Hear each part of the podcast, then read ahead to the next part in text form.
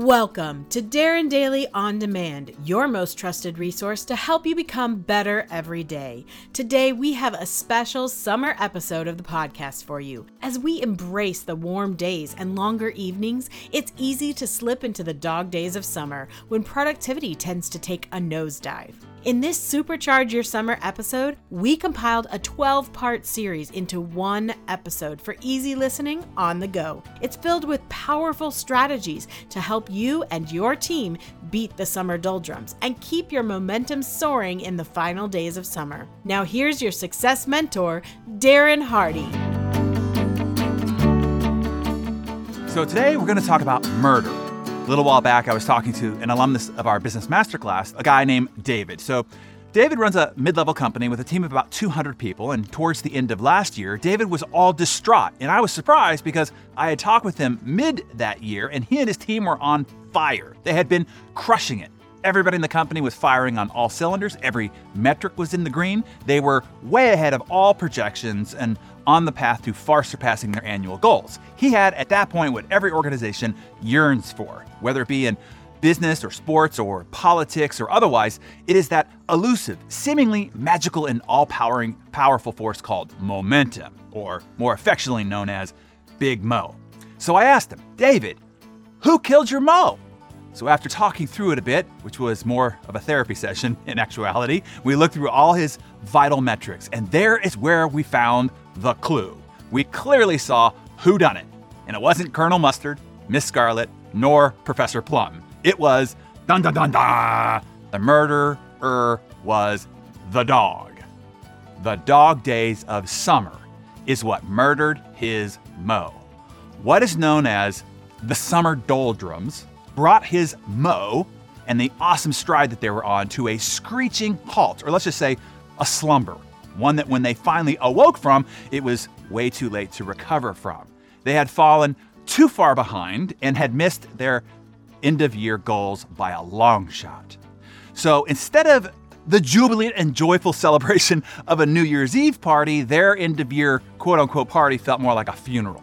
The funeral, funeral for their once beloved Mo. The dog days of summer is a real phenomenon that affects every human spirit. Dictionary.com says this phenomenon occurs during the period that Sirius, the dog star, rises at the same time as the sun. The dog has been let out.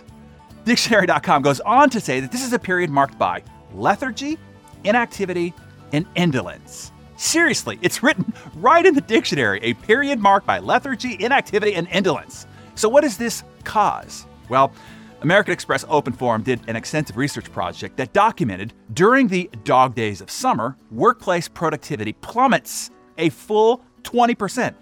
20! Now, you have to understand the ramifications of that number. That number compounds across your entire team. Think about my friend David, who has 200 team members. If one person's productivity and their contribution to the team drops 20%, and so does the next person's and the next person's, it becomes a chain reaction. Well, you might know it as a compound effect that viciously and brutally, mercilessly murders your Mo.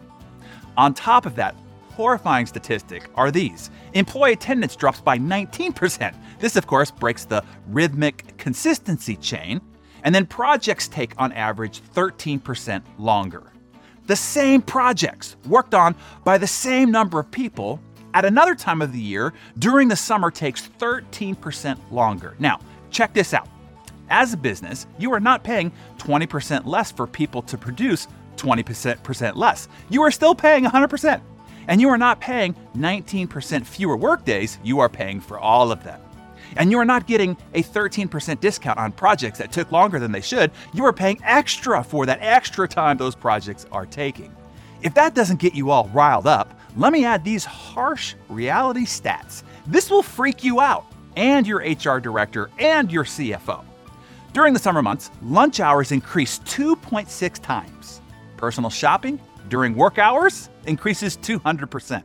Planning personal trips increases 130%. Oh, and get this searching for another job while on your job increases 120%. How's that for a stab and then twist in the heart? We're gonna prevent the death of your Mo. You, me, and hopefully your whole team all those that you need to have stay active and productive and engaged to achieve your big, hairy, and audacious goals for the year.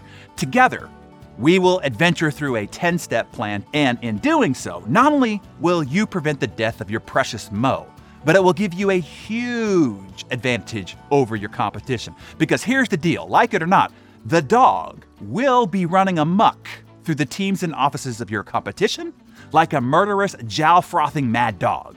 But not yours, not now.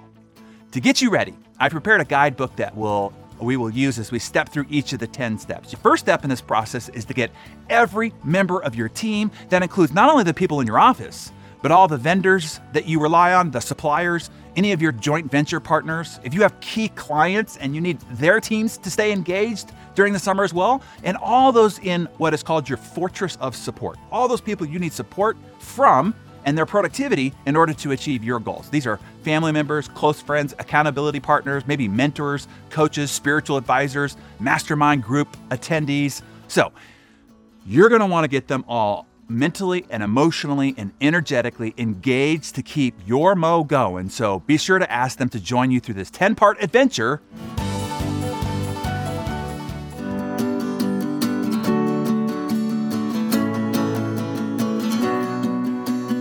I already told you in the introduction about how my friend David and his 200 person team was on fire mid year, way ahead of all their vital metric projections, and yet ended up missing their annual goals by a long shot. So, how? How is that possible? Well, to explain, let's make sure that we all understand the magical force of momentum. This way, you'll also understand how tragic it is when it dies. Okay, so I want you to imagine a big steam locomotive. Now, you have to go way back to the early 1900s. You know, those giant they were called iron horses of yesteryear, the 250 ton, 10,000 horsepower kind. To get one of those bad boys going, it takes a massive amount of steam energy just to get the iron horse off a dead stop and simply move two inches forward. Massive amount of energy. But now, once you get that iron locomotive going and it settles into what's called a consistent rhythm, it breaks into that elusive force known as momentum. And in that mode, it becomes nearly unstoppable. You could set a concrete, steel reinforced wall on the tracks in front of it, and it will blow through it as if it were paper. And once in momentum, it requires a lot less energy, actually, to keep it traveling at a high speed than all the energy it took just to get it off a dead stop. Now, if that locomotive, after breaking into momentum, slows down and comes to a stop, it'll require that you once again have to stoke it with that massive amount of energy just to get it back to where it was previously. And you would have lost all that progress and all that time. The total loss is massive. That is what is called the compound effect of having lost momentum in the first place. So, when I helped David look back at his vital metrics and performance dashboards, it wasn't just the drop in sales during the summer months. This is important to understand but it was the absolute collapse of the emotional momentum that his team experienced. The dog days of summer placed his team in an energetic coma as far as focus and productive output was concerned. Uh, they were still showing up at the office, they were still moving papers around and having meetings, but not the productive output that's typical at other, other times of the year. What's interesting is when I asked if he felt it at the time that his team was slowing down, he said no. And, and this is true of most organizations because those good summer vibrations gets everyone under its voodoo effect. Once the summer was over, it took 30 to 45 days to regain the full engagement and focus by his team coming out of the dog day. So now we're talking November, just to regain the stride that they were on back in May, essentially costing him half a year's worth of productivity. Wow, right? I mean, half a year's productivity. I thought, is that really possible? Is it really possible that the seemingly brief summer lull can actually cost an organization half its annual productivity and an individual half their personal progress on their goals? And the answer is yes. And this is proven on a macro scale as well. It's proven on Wall Street and the entire global marketplace. Over the past 50 years, the vast majority of annual gains logged by the Dow Jones Industrial Average has occurred during the six months between November and April. The May through October period has actually produced a net decline. And this trend has been even more pronounced over the last few years. This is such a known phenomenon, a phenomenon in the trading marketplace that another adage has gained popularity, which is sell in May and go away. They're literally saying give up and bet against the entire co- economy being productive for half the year. Nuts, right? This is a serious psychological and behavioral phenomenon, and I have to confess, I love it when I discover these. These are those arbitrage opportunities, leveraged advantages for the smart achiever. Think about it. If most people, most businesses, are only able to sustain productive momentum for six months out of 12, hey, even if it's nine months out of 12, the loss of momentum from, for any period of time is a complete collapse of momentum entirely. So, if you can implement strategies to keep momentum, keep production stable during those months, man, that would give you a huge advantage over your competitors and your ability to achieve your big, hairy, and audacious goals. So, when everyone else is wiping tears from their eyes, having failed on their goals once again, at the end of December, you are partying like it's 1999 or something like that. What I want you to do is get a baseline on your vital metrics. If you're a business, pull your core KPIs, or what I call vital metrics, for each of the four quarters of the year. If you can collect them for the past few years, do so. And take a look. How has quarter three been by comparison to the other quarters of the year? Better or worse, at least you know your numbers and what numbers you want to beat. If you are an individual, you have vital metrics too. Whatever vital met- metrics are associated with your job role, take a look at what you have been doing during quarter one and quarter two of this year so far. You'll at least know your numbers and what you want to beat, or at least minimum stay on par with. Even outside of your job role, what are your vital metrics? The number of workout days, or the number of healthy eating days, or the number of steps that you're taking per day, the number of nights home for dinner with the family. Whatever you deemed your vital behavior metrics, get your baseline. So, in the worksheet, I walk you through this process. Having these numbers at the start of your adventure will be important. Having everyone who is with you on this adventure have their numbers as we traverse through these 10 steps will be important. These will be the numbers to beat the dog.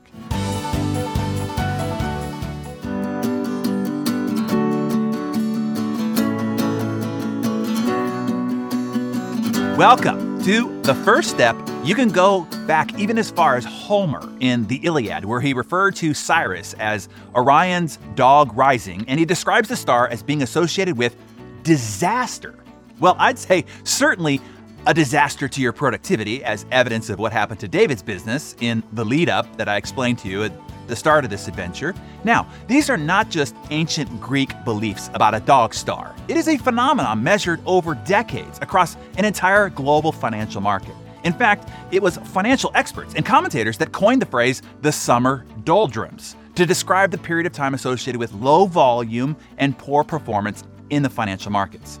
So, having studied this phenomenon myself for many years, trying to find these advantages over my competitors, over the next 10 workdays, I will share with you 10 strategies to keep your mo stoked and avoid that summer lag for you and your entire team or all those that you need to stay productive over the summer months. Hey, if you only implement half of these that I will give you, you'll leapfrog your competition over the next few months and it will significantly help you crush your end of year goals. So, if this sounds like something you'd like to do, hang on. This is going to be a joyous ride. If not, you can hang 10 right on out. Now, if you haven't downloaded the following guide that I have below, be sure to do, do so. This will give you the extra guidance that you need to assist you along our 10 point adventure. And this will become your competition summer smackdown action plan as we go. Okay, here we go. Make sure that you have your worksheet ready. I think this first strategy is going to surprise you, particularly after what I have outlined for you. So, are you ready? You sure? Okay. Let's kick this off doggy style. Step number one go on vacation. Yep. Come on, man, it's summer and you're human and you've got this one life to live. So live it, man. And maybe more importantly, well, to the productivity obsessed person like me, understand that vacation, time to rest, time to replenish, time to rejuvenate and revitalize are essential for our human system to operate at its highest level of productivity and performance. So I'm asking you to go on vacation so that you could be more productive and that you can operate at higher performance. Just as the most finely uh, engineered Formula One race car needs to come in for pit stops to refill its gas, replenish its fluids, and refresh its tires, so do the rest of us. But sadly, based on the way our, and this is probably mostly American culture has evolved, the need for recovery is often viewed as evidence of weakness rather than an integral aspect of growth and sustained performance. I mean, hey, I know this personally, as this was what was taught in my household as well. But the reality is, if we relentlessly spend our energy without sufficient recovery, we become mental, emotional, and spiritual flatliners. We slowly but undeniably wear down and become ineffective and unproductive, no matter how much you continue to run around looking busy and quote unquote productive. And if you don't believe me, then let's talk about science. During the 1960s, Russian scientists resurrected a concept written in training manuals for Greek athletes in 200 AD. So this is this is not new information. And they applied it to their Olympic athletes with stunning results. The formulas involve what's called work rest ratios. The studies concluded that following a period of intense activity, the body must replenish fundamental biochemical sources of energy. It's called compensation. The more activity, the more compensation or rest is needed. When we don't get the rest and recovery that we need, then the long term toxins build up inside of us, the frenetic energy inside our head if you're a knowledge worker. With overtraining or overworking, we wear down, we burn out, and we eventually collapse or get very sick. So let me be clear here for these high achieving minded people who have been conditioned by this American culture imprinting about working hard and grinding it all the time and not taking any rest. I am not arguing that you need to take a vacation to better enjoy life or to find your bliss, or to have life balance. No, I'm telling you, you need to take a vacation and get some rest and recovery as an important component of hardcore achievement and productivity. But we have a real problem, particularly here in the United States. The US has the lowest number of days off in the entire developed world. We are the only industrialized country that does not mandate vacation days and have 25% of our workers receive none of them at all. Last year, the number of voluntarily unused vacation days in the U.S. reached a 40 year high, totaling 169 million unused days. More than half of Americans, 56%, 135 million people, have not taken a vacation in a year or more. The main culprit? America's workaholic culture. Just hear that word, workaholic. That means not good. Like work, good. Holic, not good. It is not that Americans do not want a vacation, it is that they are afraid to take one. It's true.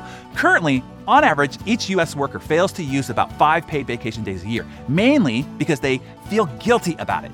Drag their feet, they struggle to schedule time off, wait to the last minute. They fear looking like a slacker. They're worried about everybody else thinks about them. Then, those that do pack a bag, more than 76%, have guilt about it while on vacation and then continue to check in with the office, thus never getting the mental and psych- psychological revival that they need.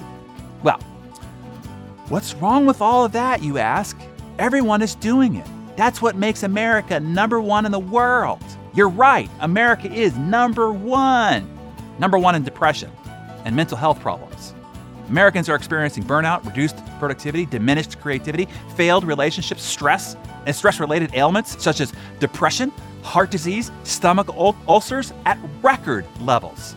Our entrenched puritanical conditioning, being valued on how hard we're working, fear of being replaced or left behind, and our addiction to always being busy are actually not only destroying our mental and physical health, but it's destroying our actual intended and desired productivity. This is especially true in our new global economy, where our advantage in future is as knowledge workers, not laborers. Our future, your future, lies between your ears, your mind, and your ability to think creatively, innovatively, and productively. And when you are working 80 hours a week, your mind gets cluttered and stale, like a pressure cooker. If you don't give your mind some time to clear some of the steam out, it will boil over, causing the ailments that I just mentioned and loss of effectiveness and real productivity. America's work martyrs are not more successful, in fact. It turns out the statistics are, are proving just the opposite. To perform, you have to feel fresh and energized. That's part of performance. It is not a good strategy to steal time away from your recovery time. Recovery is essential to operating at the level of your best self. So, if you want to increase your productivity, go on vacation. Or, more to the point, plan your play. Schedule your summer fun Utilize the great weather, the long days, the outdoor concerts, the backyard backyard cookouts to get your R&R that you need so that you can have a full tank of what you need when you are back at the office going at full speed. Leaders, hear me now. You have to insist that your team members also plan their play. You want them at optimal performance levels as well when they're in the office. It's the leader who sets the tone and sets the demands and expectations that you have of your team. You have to send a clear message that you want them to take productive time off. Your insistence will give them the psychological relief to not only have guilt or fear free replenishing time, but it is the fear that is preventing them from fully resting and revitalizing to begin with. This is a big tip, leaders. I hope that you heard me there.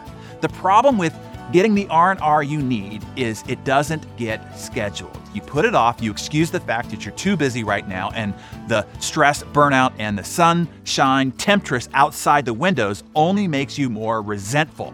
So, what happens is most people just downshift from fifth gear that you need them operating at high performance down to third and sometimes even down to second. They feel more comfortable kidding themselves that they're working. Still putting the time in at the office, sure, they're still roving around the office, pushing papers and going to meetings and so forth, but they're doing it at quarter speed and getting very little of anything that actually matters done. So plan your play and plan it now. Make sure that each member of your team does it now. Sit together, pull out your calendars, and discuss and disclose when each member is taking their necessary time off. Okay, so do step one today. If you haven't blocked out your calendar, submitted your vacation time, bought your tickets, booked your hotel, do it today. Force yourself off.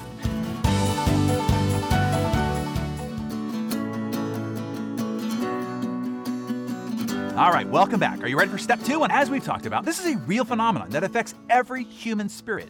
And since I discovered this, I made a study of it. I found out that this phenomenon is completely common, but I'd say it's actually more like an epidemic, one that people are completely unaware of. Oh, most people know that the summer months are a bit slower, that clients are harder to get a hold of, that team members are a tad more lackadaisical as the bright sun shines outside the windows. But I promise you, most people, business leaders included, probably yourself included, myself previously included, have no idea the productivity momentum crushing effect the summer doldrums can have on your goals, on your dreams, and on your ambitions. But it's summer, you screech.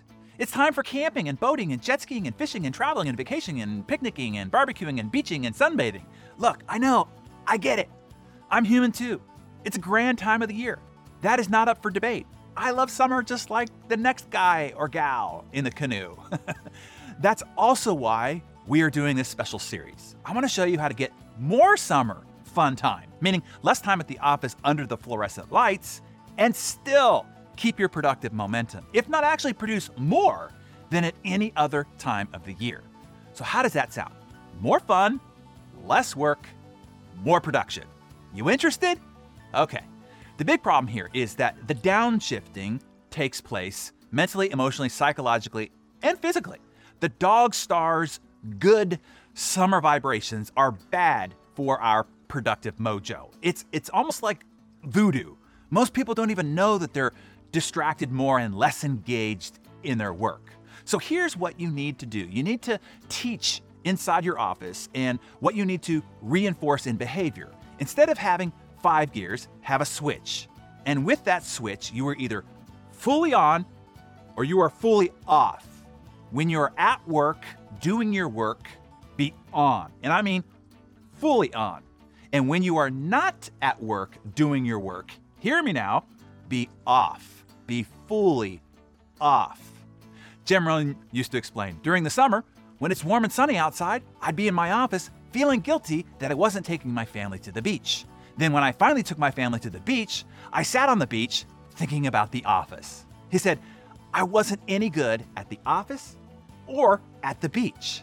He taught I had to learn that when you're at the office, be at the office and don't be thinking about the beach. And then when you're at the beach, be fully at the beach.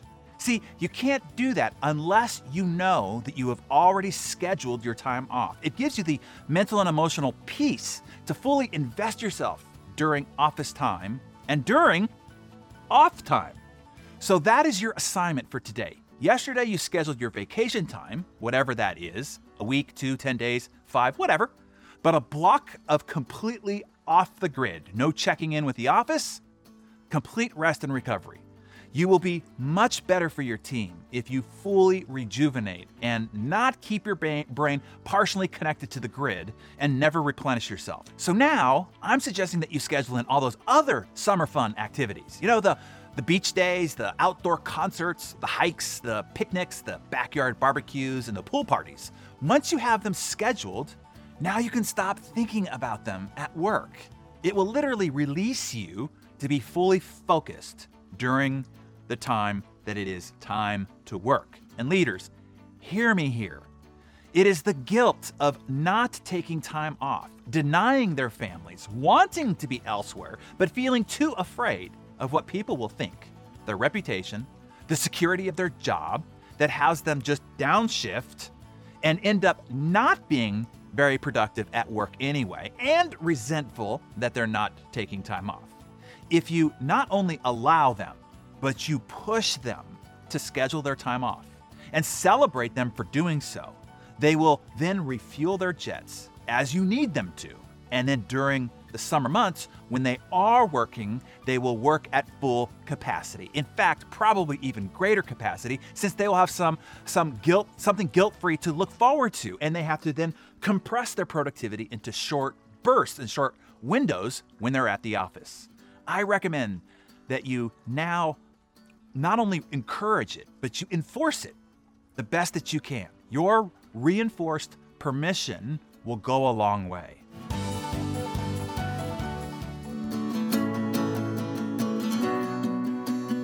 Okay, welcome back. Let's begin step three in beating the dog days of summer. So, before we step further, let me remind you of the strong current that you are fighting against. The dog is strong and mighty. The dog star's summer lethargy kills you and your team's productivity by a full 20%, which compounded amongst your team is devastating. What I have been teaching you so far is you cannot fight this force with force. I have been teaching you what is known as Aikido in martial arts, and that is how to take this opposing force, instead of fighting against it, use this force for your productive power. The reason why the dog dominates your office is that you don't work with the summer vibrations. You have to allow, no, you have to use the summer to drive focus, to drive engagement, and drive high productivity in compressed periods of time for the benefit and the reward of being able to summer. But if you just try to fight force with force, continue to work as normal, and not ever feel those good, good, good vibrations, then that is when downshifting happens. Projects take longer, lunch breaks get longer, and personal shopping, internet, and social media browsing become your team's escape hatch. So, step number three to make sure that you work with the dog star and not against it, and to reinforce step one and two, number three is this fully unplug. When you leave the office, cut the proverbial cord. You cannot get into a mental, emotional, and psychological rejuvenating REM state unless you fully disconnect. Look, even if you just quickly check your email while, standing in line, waiting for your wife to come out of the dressing room at the mall, or standing in your kitchen, you are immediately transported mentally, emotionally, psychologically back to the office and its stresses and anxieties and pressures rebuild in your frenetic system. Do not kid yourself that you can just sneak a peek for a second and it won't disturb your rest or time off. It absolutely does. And then you have to begin the cycle of recovery all over again. Speaking of kids, get your kids to fully unplug with you and the family as a whole. This is a team member Julie and her kids dropping their phone into the basket before family night starts. The look on their faces shows how much they love that. this is why most people never recharge. Even if they are so called taking time off, they aren't really. This is why most people feel overwhelmed, overstressed, perpetually exhausted, even when re- in reality they aren't really doing much more at the office than anyone else has in the past. In fact, here's the stark reality leisure time has grown significantly over the last 50 years. We have more time off than at any time in human history. I know it doesn't feel like it, and that's the point. Because you keep jumping in and out of the office mentally all day long, even during your so called leisure time. This keeps you from truly ever getting your brain off the grid. And it's you doing it to yourself. So here's what I want you to do I want you to put an autoresponder on your email and let everyone know that you're not available at all, and to recontact you at the date that you will be back on. If their message is still important, then. That last part is a huge tip. The autoresponder instruction will prevent you from having hundreds of emails to come back to, which makes going on vacation horrible, right? When you do get back, what you do is you just auto delete every message that came in during your time off as your message, your autoresponder message indicated that you would. You will be surprised how few messages come in after the time that you're back concerning issues, issues that happened when you were gone. Miraculously, somehow, most things just took care of themselves. Leaders here, insist that your team members abide by this practice as well. Allow them to post an autoresponder with a request to have any message that is sent to them be resent at a certain date when they're back. That will give them the unplugged mental peace that you want them to have, and to be sure that they don't come back to a pile of email that takes two or three days just to get back to zero. That is, and most of those emails would be completely unnecessary and mostly now obsolete. And they would have spent another week digging out of it. That would be a double whammy of productivity loss. You can avoid all of that with the strategy that I just gave you. Here is the standard unplugged autoresponder any member of my team activates when they're taking time off. I suggest standardizing something like that as well. I know that this is hard. I know that you've been blowing it on this discipline, but take the unplugged challenge. When you end the day, I want you to unplug fully. Nothing life threatening happens in off business hours that can't wait until morning. You're always just inventing that inside your head. It is always a factor of fear. But you continue if you continue to check your mind, your body, your creativity, and your productivity is waned. When you take time off, I want you to unplug fully. Make sure that you plan and set your team up, that you have the coverage, of course. Then bye bye. We don't want to hear from you until you're back on. On our team, if we hear from you while you're on vacation, that's a penalty. You will have to do burpees if we hear from you while you're on vacation. We need you to rest, recover, and come back with a full tank to kick ass and operate at high performance when you're on.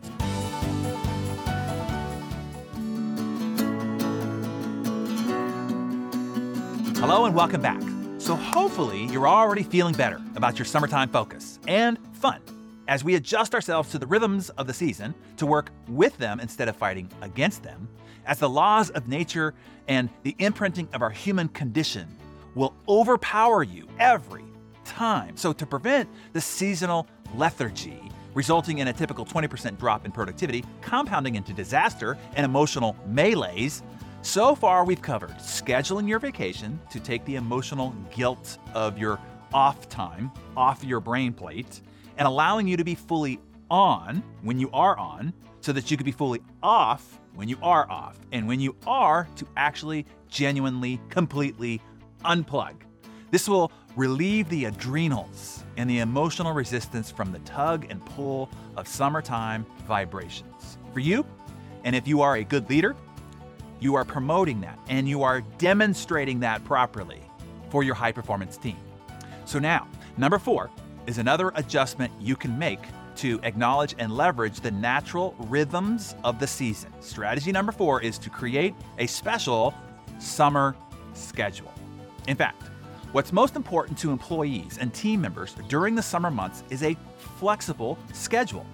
On a wide national survey, 41% of respondents said that was the most important thing to team members during the summer a flexible schedule. So, flexible schedule was followed by being able to come in early and leave early on Fridays. That was 28%.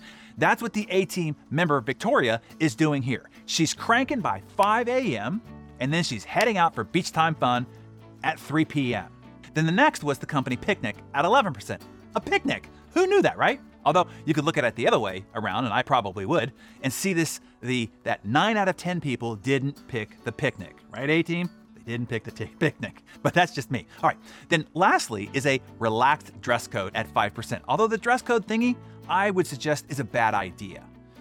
My suggestion is to make the on time frame the on time frame, the same as it always is. Just like Kat here from the A team is here at her home office, but look, uh, not only does she look great, she also appears to be watching Darren Daily. Nice work, Kat. Your dress and the environment around you informs your attitude and behavior. If people are waddling around in flip flops and ripped Daisy Dukes, apparently those are back in, much to my chagrin, chances are they're not going to be fully in work jamming mode.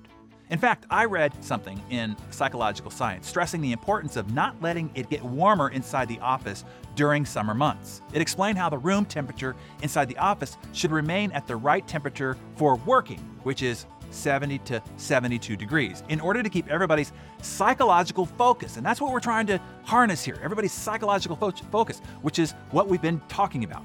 So, speaking of being able to keep your psychological focus, tomorrow is a big tip in being able to manage everybody keeping their focus. In the summertime, these are by far the greatest focus, productivity, and mo killing saboteurs of all. And I bet you can't guess what they are.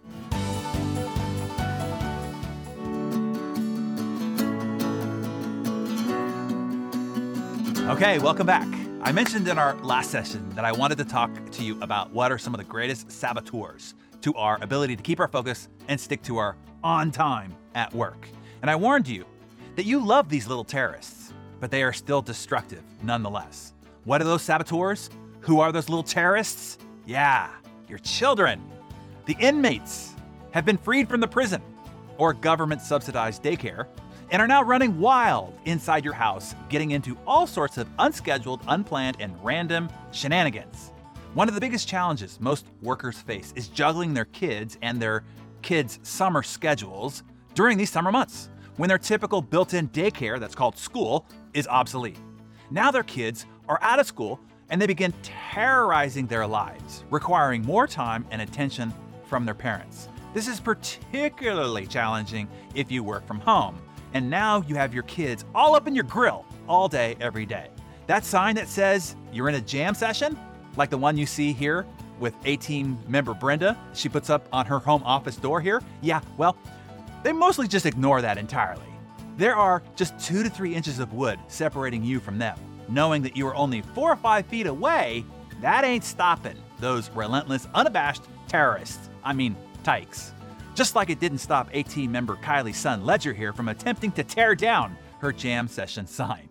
You certainly can try, and you should try, and teach them your on and off boundaries, and try to discourage them from interrupting, calling, or texting you frequently throughout the day when you're at the office. But really, the only way that you can uh, uh, accomplish this is to make arrangements for your kids, like daycare or summer camp. If they are old enough to watch themselves and will be at home and you work from home, then you might need to be the one to leave home and work elsewhere during your on times.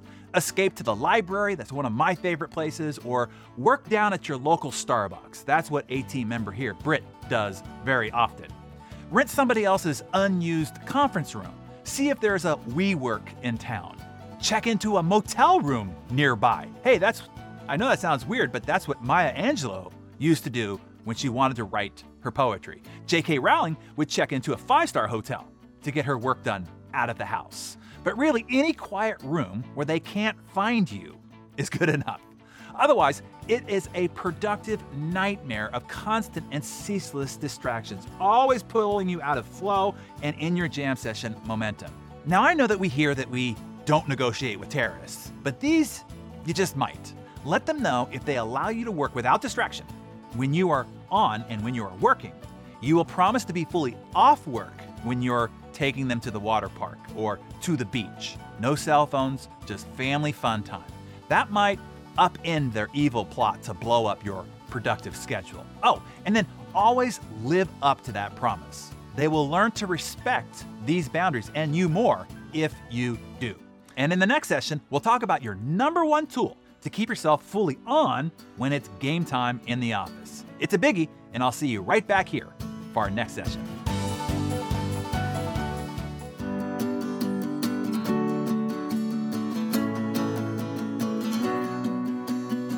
Hello and welcome to Step 6. Now, one of the biggest mistakes would be achievers make during any time of the year is walking into their day with an empty calendar. Oh, sure, you have to do lists and stacks of unfinished projects on your desk. But if you walk into your office without a set agenda for your day, the day will set your agenda for you. You end up the whipping boy or whipping girl to every email and text message and knock at the door and casual passing hallway or chit chat conversation. The day runs you instead of you running the day. And for most people, this happens most every day. Instead of creating you'll end up reacting. You are available to every passing fancy somebody has. If you were in a meeting or otherwise unavailable, all those passing fancies would just pass you by. But because you're not, they all land in your office, inbox, or mobile phone. Now, this is not just the outside world interrupting you because you are available, it is also your own mind.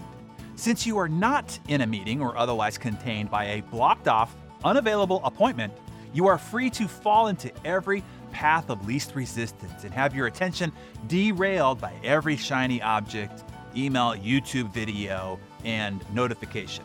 The issue right here is the fatal mistake that talented, seemingly dedicated, and ambitious people make. You want to produce more, you want to achieve your goals, but in the absence of a set agenda, one designed around your vital priorities that are in alignment with your vital functions and your big three goals for the year and what's important to you and your family's future, you just spin. I call it the rocking horse syndrome. Oh, you're walk- rocking hard all day, working yourself into a sweat, into a stress, overwhelm, and exhaustion, but getting nowhere. It's movement without progress. It's rushing around without results. And it's activity without actual results of productivity. And it's the way most people spend their day most every day. You have to plan your day. Even if you don't have actual appointments, blocking timeouts to do important projects that have hard boundary walls, where that's all you're doing that block period of time, is crucial. So, the number one tool to keep yourself fully on when it's game time in the office is your calendar. And you determining what's on it and filling it up with your goals and objectives, even if that's scheduling the time to not be doing anything except thinking planning, and reviewing. Knock at the door. Are you available? Nope. I'm in a meeting with yourself. Thinking, planning. Jim Rohn taught me this. Before you start your day, finish it on paper. Identify the needle moving vital priorities and schedule unmovable appointments on your calendar to get those things done, to move the needle of results. Structure your schedule like a college professor. As a college professor, your vital function is to teach your classes, right? Of course. That means that during those hours, which is 90% of your time, you're not available for outside appointments. You can't take a phone call or text or uh, or get distractions of any kind. You are in class. Then you have what are called set office hours. It is only during those periods where unplanned knocks at the door or emails or text messages or phone calls can be received. So this means your office hours aren't all the hours that you're in the office, just one or two that you will accept unscheduled office visits or distractions. Check out our VP of Ops, Brian, here. That's having a well planned and highly stacked calendar. If all you do is this one strategy, which is having a fully planned calendar on each day, where every on work hours are accounted for, even the windows where you plan for and allow interruptions, called scheduled interruptions. If you actually worked on your vital priorities without interruption from external or internal distractions, all the hours that you are supposedly working, I promise you, you could actually work a lot fewer hours and produce a lot more than your current behavior and habit patterns are producing. Here is a key distinction prioritize output over hours. It is not the number of hours that you work, but what gets produced during each hour. Measure results outputted versus hours inputted. Did you get that? It's a good one. It's what you showed up for here today. So let me give it to you again. Measure results outputted versus hours inputted. And I suggest that you change this metric for your team too. Don't get clear on the number of hours that they will need to spend working during the summer schedule. Get clear on the number of results they need to produce during the summer timeframe. You are not paying for hours. You are paying for results, for output, for production. So make that the measured metric, not the hours. Here's why, according to Gallup, the typical person works 50% of their capacity. during any time of the year. The rest of the time just gets eaten up by chit chat and internet trolling and email and personal business and other distractions. You are literally paying 100% for their hours, yet getting only 50% of their effort. But if you measure the output instead of the hours, they are held to the metric that you're actually paying them for, which is results. Did you catch that key point? I really hope so. And if they can produce those results in less time, good for them. Don't get hung up on time, only be hung up on results. And this is true for you as well. If you keep a focus on results, I promise you, you and your team can dramatically reduce the time it takes to produce those results. And this means more time for summertime fun and still increased results. Speaking of less time, let's give you a three, d- three day weekend every weekend during the summer. How does that sound? In our next session, I will discuss how to do that. That's our next strategy, number seven. But today, I want you to decide how many office hours you're going to allow. Those are the hours where the outside world can have access to your time, energy, and attention. Hours where you're not in class, meaning you're not doing your vital functions and allowing outside parties to occupy your time. That's all email, text messages, knocks at the door, etc. Otherwise, I want you to stick to your agenda. Capiche? Then you'll have more results to show for it and more time for that summertime fun.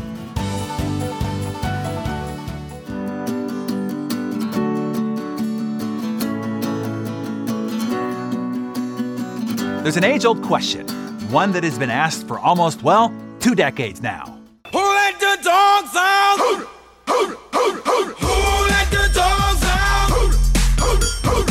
And the answer to that question from antiquity is summer. That's who let out the dog. But we've been working on how to not only contain the dog, but harness the dog and get it to actually pull you and your people faster with less effort, with more focus and more vigor to achieve your productivity goals and objectives that you have for Q3 of this year in actually less time. So, in this next step, let's really compress more productivity into less time. This will not only allow you to hit all your productivity vital metrics, but will also free up some summertime fun so that you can enjoy these.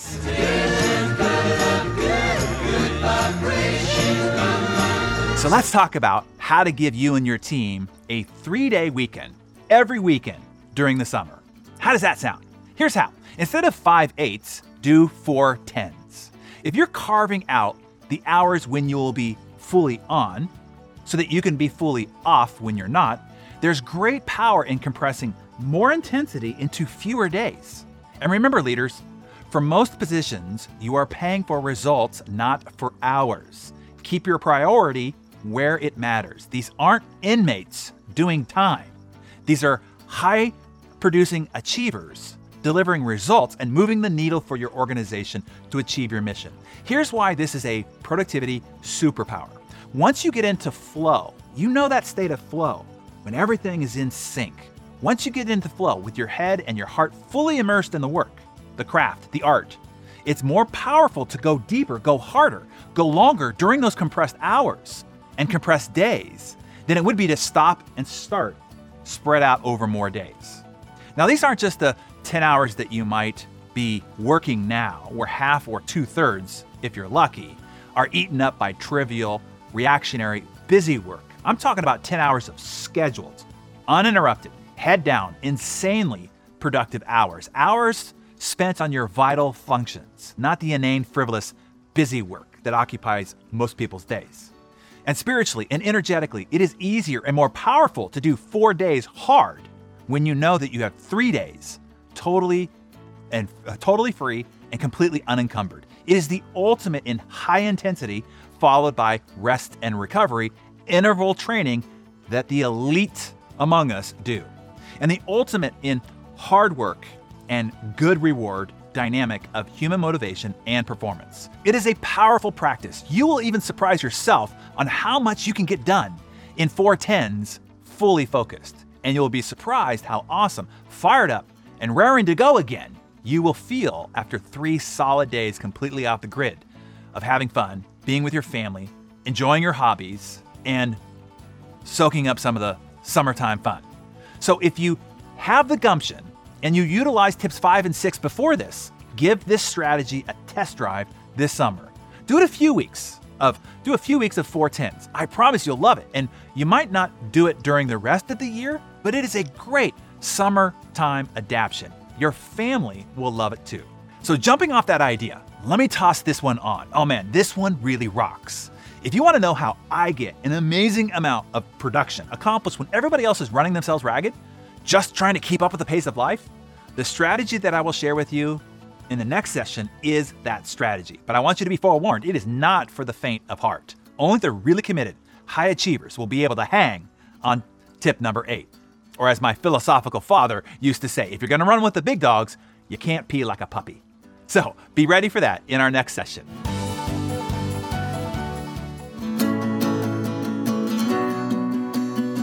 Okay, welcome back. If you're here, that means that you heard the warning about this not being for the faint of heart. You've evaluated your commitment to your goals and you decided that you wanted to run with the big dogs. And you showed up here this morning. Okay, be ready.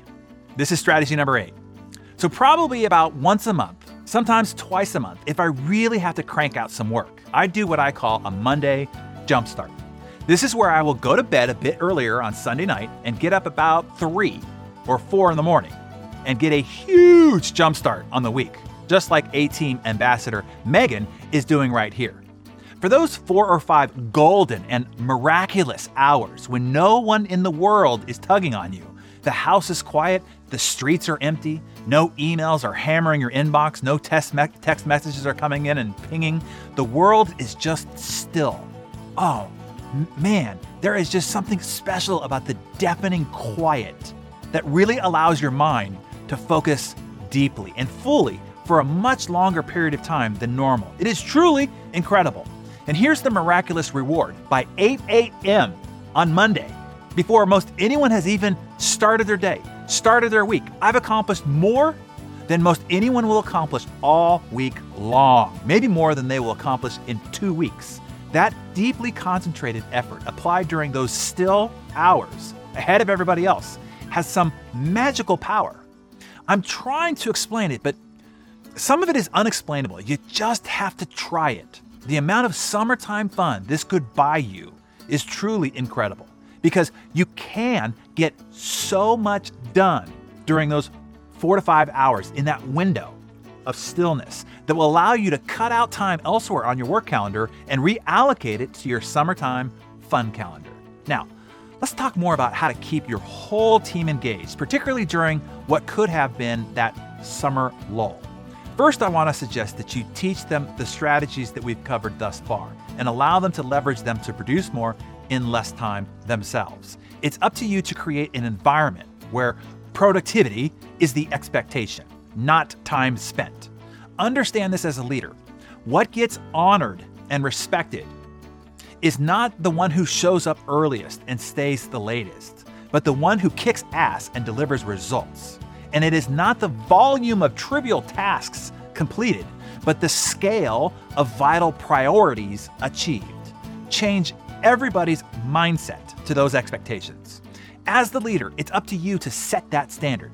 Make sure everybody's clear on what winning and success looks like, meaning what results are expected, and to Focus the attention, focus the praise, focus the recognition on the right things, which is results.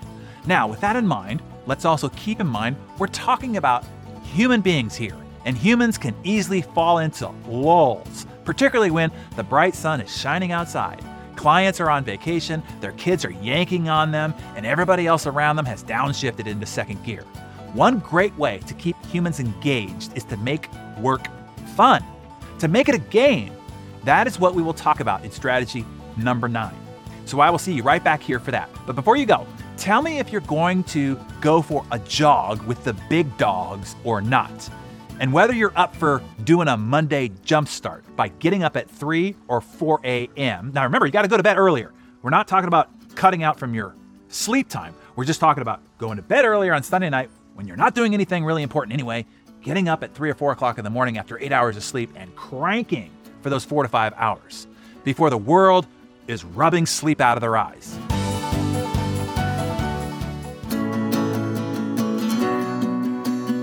Hello there and welcome back. So, we're at step nine. This is what the ancient Greek and Roman astrology connected with heat, drought, lethargy, plagues, and madness. That's literally how they describe the dog days of summer.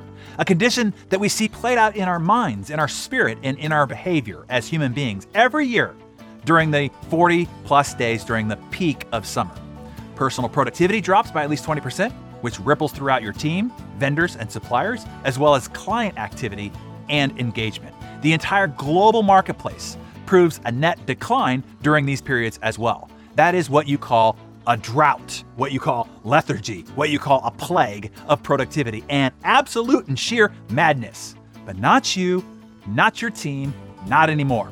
Hopefully, you have already started to implement these steps into your own behavior and practices and have them start instituting them throughout your team, throughout your family, and those that you rely on for sustained productivity to support and keep your focus on track with your goals. In this step, what we're going to do is we're going to talk about one of the greatest levers that you have in attempting to keep the monkey brained minded humans engaged, and that is to turn productive behavior into a game and make work fun. The old adage is true if you can't beat it, join it, but at least direct it towards productive fun rather than distracted, trivial, and inane fun. Hey, look, nothing captivates the human attention and engagement like a game. It activates all sorts of human faculties competition, reward, incentive, real time evidence of progress, recognition, etc. This is why kids can spend countless hours losing a complete sense of time playing with their Xbox, PlayStation, or Wii. It is also why we love sports, board games, crossword puzzles, Sudoku, Angry Birds, and the like. Gaming stimulates all sorts of emotional and psychological motivations. It pumps the mojo drug into our veins called dopamine. People love it. And you can use that love and these motivational triggers to your productive advantage. And the best game mechanic trigger of all is creating competitions. Now, in the summer, attention spans are even shorter, so make your competitions short. Maybe one to two week stints. Of course, have competitions focused on core themes, initiatives, and core production metrics, but give them fun twists and summer fun rewards that members of your team can enjoy together, doubling as a triple threat benefit. One, the team's full engagement. Two, greater production on those core initiatives through competition. And three, team bonding activities as a reward. Rewards can be things like tickets for a small group to go to a baseball game, or a sailing outing, or an outdoor concert together, or to a music festival, or to a new restaurant that just opened up in town. You get the point. Look, just like you need to be sure that your kids have productive things to do during the summer, or they are liable to get themselves in all sorts of hooligan activities, or simply just waste their summer away, you have to do the same with your team members in a sort of way. You have to create ways to counteract the natural pulls and temptations and rhythms of the summer season. If you don't, it is just way too easy, and the odds are devilishly against you that you and your team will fall prey to the disaster as it's described, the consequences of the dog. I'll give you a for instance. One year we did a warrior referral contest to see who could encourage the most people to attend an upcoming Insane Productivity live and unplugged event that we were doing. You might have seen some of our campaign photos. Last year we did the favorite Darren Daily, hosted by one of our 18 members. The contest was who got the most comments, shares, and likes on their hosted Darren Daily. That was a smash hit. Recently, we did a copywriting contest. We all went through a copywriting course as our personal development for several weeks. Then each person was assigned a project, and then the winner was anointed as a competition. The team enjoyed the challenge of the new and novel task for them and competing, razzing each other, and then celebrating the winner. Now, during July and August, we are also running a Just for Fun Summer Bucket List Challenge. If you and your team want to do something similar, you can download a link to get a copy of our bucket list below. Think about what kinds of competitions that you can organize for your team, focused on key behaviors, vital functions, and key initiatives, but organized in a way that is more fun, with scoring and a big reward. You'll be surprised how people will light up and bring their better, more capable, and far more engaged self to the competitive game board. And I saved one of the best productivity engagement levers for our last and final step. I'll see you right back here for step number 10.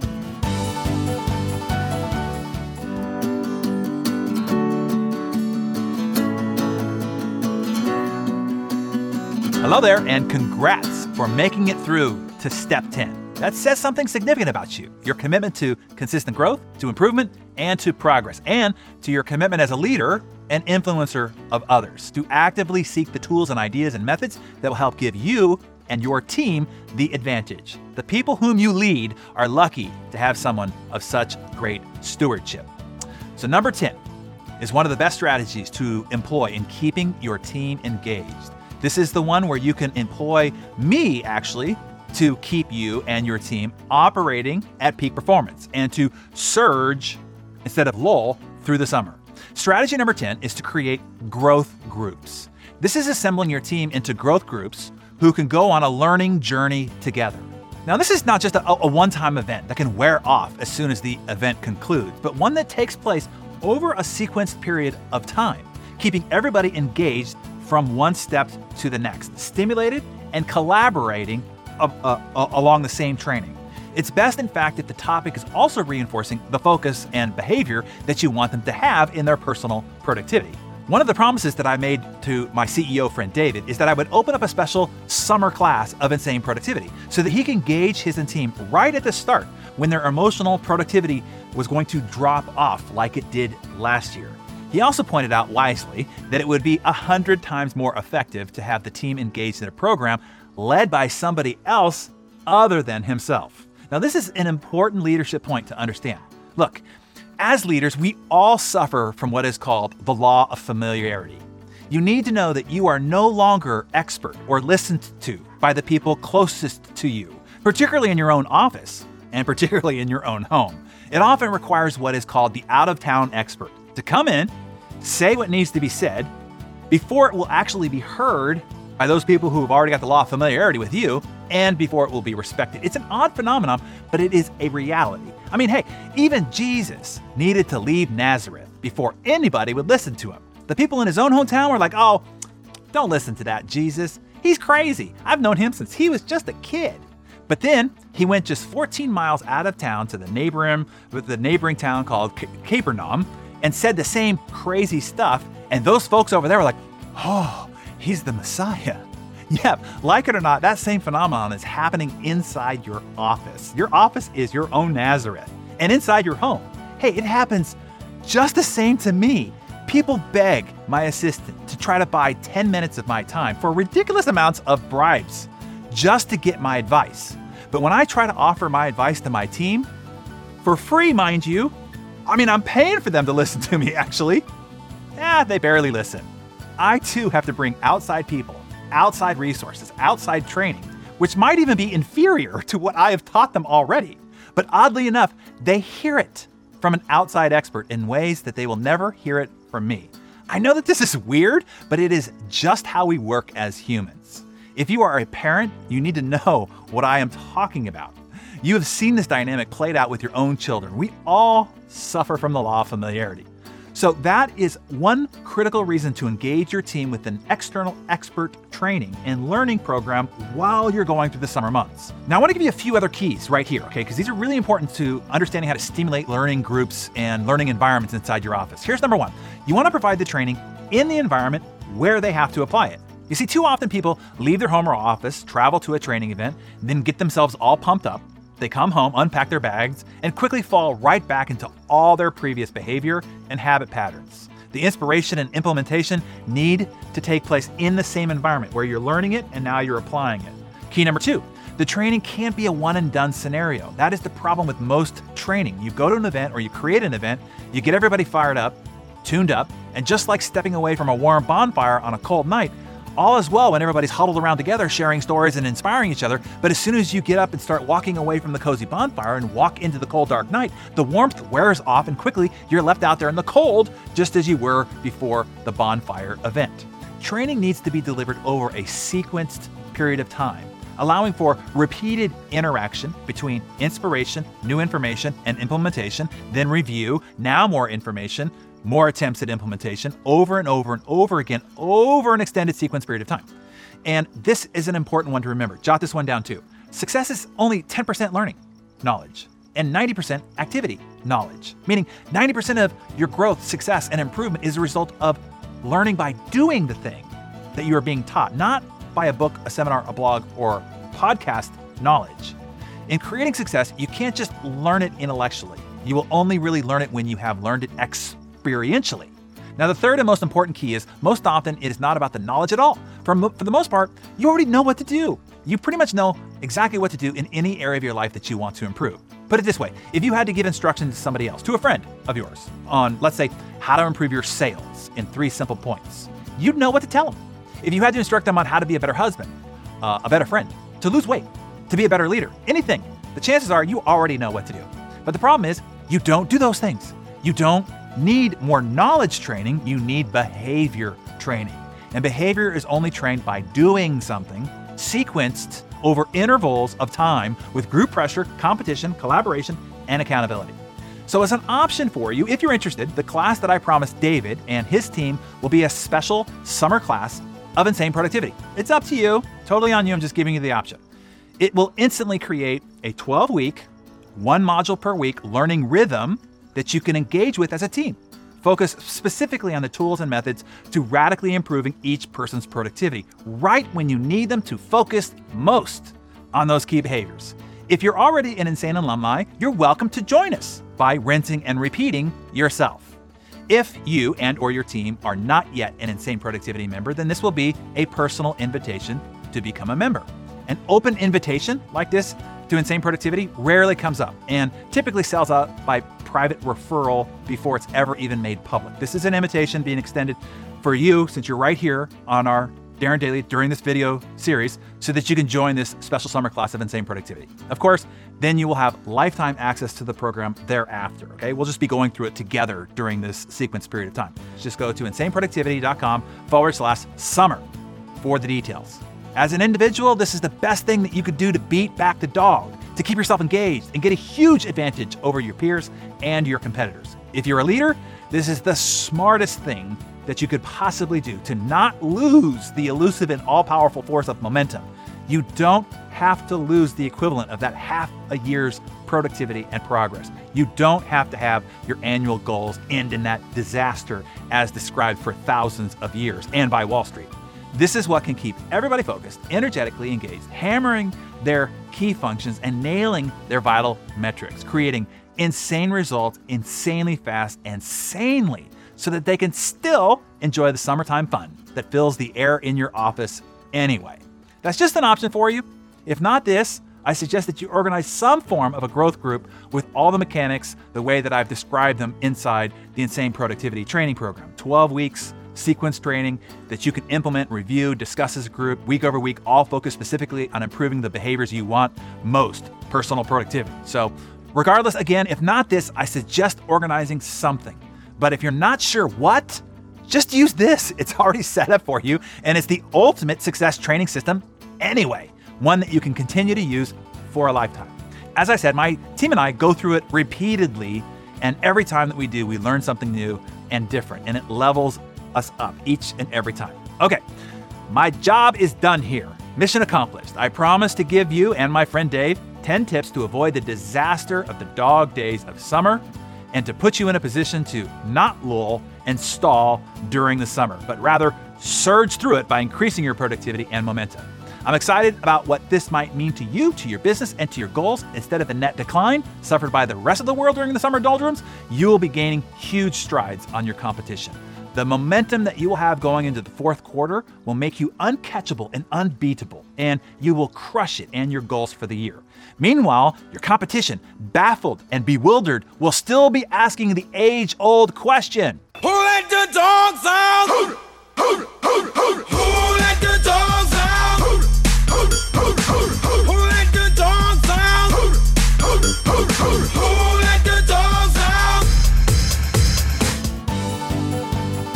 To join the next class of insane productivity Darren mentioned in the episode, go to insaneproductivity.com forward slash summer. That's insaneproductivity.com forward slash summer.